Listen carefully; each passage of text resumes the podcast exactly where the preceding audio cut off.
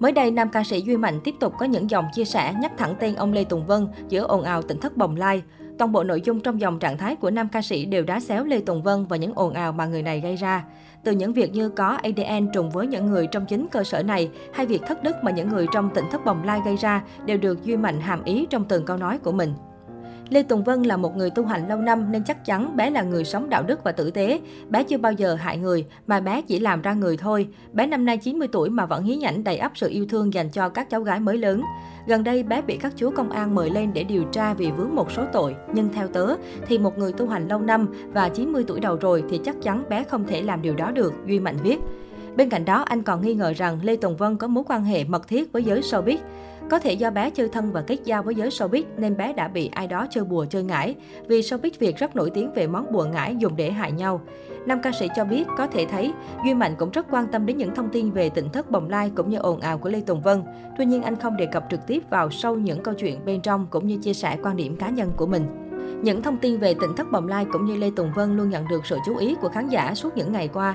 Cơ sở tai tiếng này khiến dư luận không khỏi phẫn nộ khi bị nhiều kênh báo chí và đăng thông tin vạch trần sự thật. Trước hành động quyết đoán của cơ quan chức năng, người dân đều mong muốn cơ sở tỉnh thất bồng lai và những người liên quan sẽ phải chịu trách nhiệm trước pháp luật. Cách đây ít ngày, những hình ảnh trong buổi khám xét tỉnh thất bồng lai đã được cơ quan chức năng công bố. Theo thông tin từ Tiền Phong, Công an tỉnh Long An thường xuyên nhận được tố cáo về hành vi sai phạm của một số trường hợp sinh sống tại tỉnh thất bồng lai. Dựa vào đó nên cơ quan đã vào cuộc xác minh điều tra. Sau khi thu thập tài liệu chứng cứ, cơ quan cảnh sát điều tra công an huyện Đức Hòa đã tổ chức khám xét làm việc với 14 người có liên quan vụ việc. Cho đến hiện tại, tỉnh thất Bồng Lai có 4 người bị khởi tố vụ án, bị khởi tố bị can là ông Lê Tùng Vân, Lê Thanh Hoàng Nguyên, Lê Thanh Nhất Nguyên và Lê Thanh Tùng Dương. Cả ba người đều bị khởi tố vì tội lợi dụng quyền tự do dân chủ, vi phạm lợi ích của nhà nước, tổ chức cá nhân. Trong những hình ảnh được chia sẻ, có thể thấy lực lượng chức năng thu thập đầy đủ giấy tờ, sổ sách ở nơi đây. Đáng chú ý là toàn bộ những gương mặt nổi bật ở tỉnh thất Bồng Lai đều xuất hiện. Nét mặt của ai cũng tỏ vẻ căng thẳng hồi hộp, tất cả đều tỏ ra hợp tác và không có dấu hiệu phản kháng lại. Ngày 10 tháng 1, dân trí đưa tin, lãnh đạo công an huyện Đức Hòa cho biết, ông Lê Tùng Vân và ba bị can đều hợp tác không chống đối trong quá trình điều tra. Cư dân mạng sau khi xem được lại tỏ ra hả hê chế giễu nhóm người tỉnh thất bồng lai. Những ồn ào liên quan đến họ vốn đã khiến dư luận bức xúc trong thời gian dài. Vì vậy, mọi người hy vọng thời gian tới nó sẽ được giải quyết triệt để. Rất nhiều bình luận nhắc lại việc trước đây nhóm người ở tỉnh thất bồng lai khoe mẽ thể hiện như thế nào trên mạng xã hội. Giờ đây khi dính líu đến pháp luật, bộ dạng của họ khác hoàn toàn nên cư dân mạng có phần bất ngờ.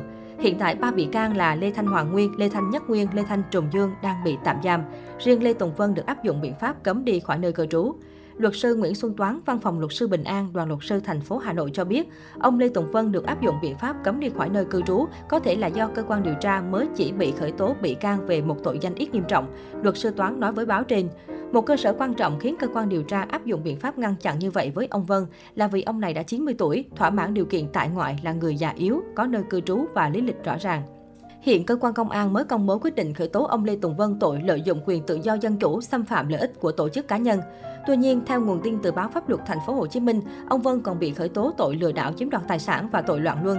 Với tội lợi dụng quyền tự do dân chủ, xâm phạm lợi ích của tổ chức cá nhân, cơ quan điều tra khởi tố theo khoảng 2 điều 331 với hình thức phạt tối đa chỉ 7 năm tù.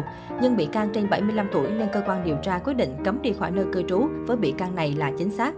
Vẫn theo luật sư, một khi cơ quan điều tra tiếp tục công bố quyết định khởi tố bị can ông Lê Tùng Vân về tội lừa đảo chiếm đoạt tài sản hoặc tội xâm phạm tình dục với tình tiết định không là có tính chất loạn luân, thì biện pháp tạm giam có thể sẽ áp dụng với Lê Tùng Vân.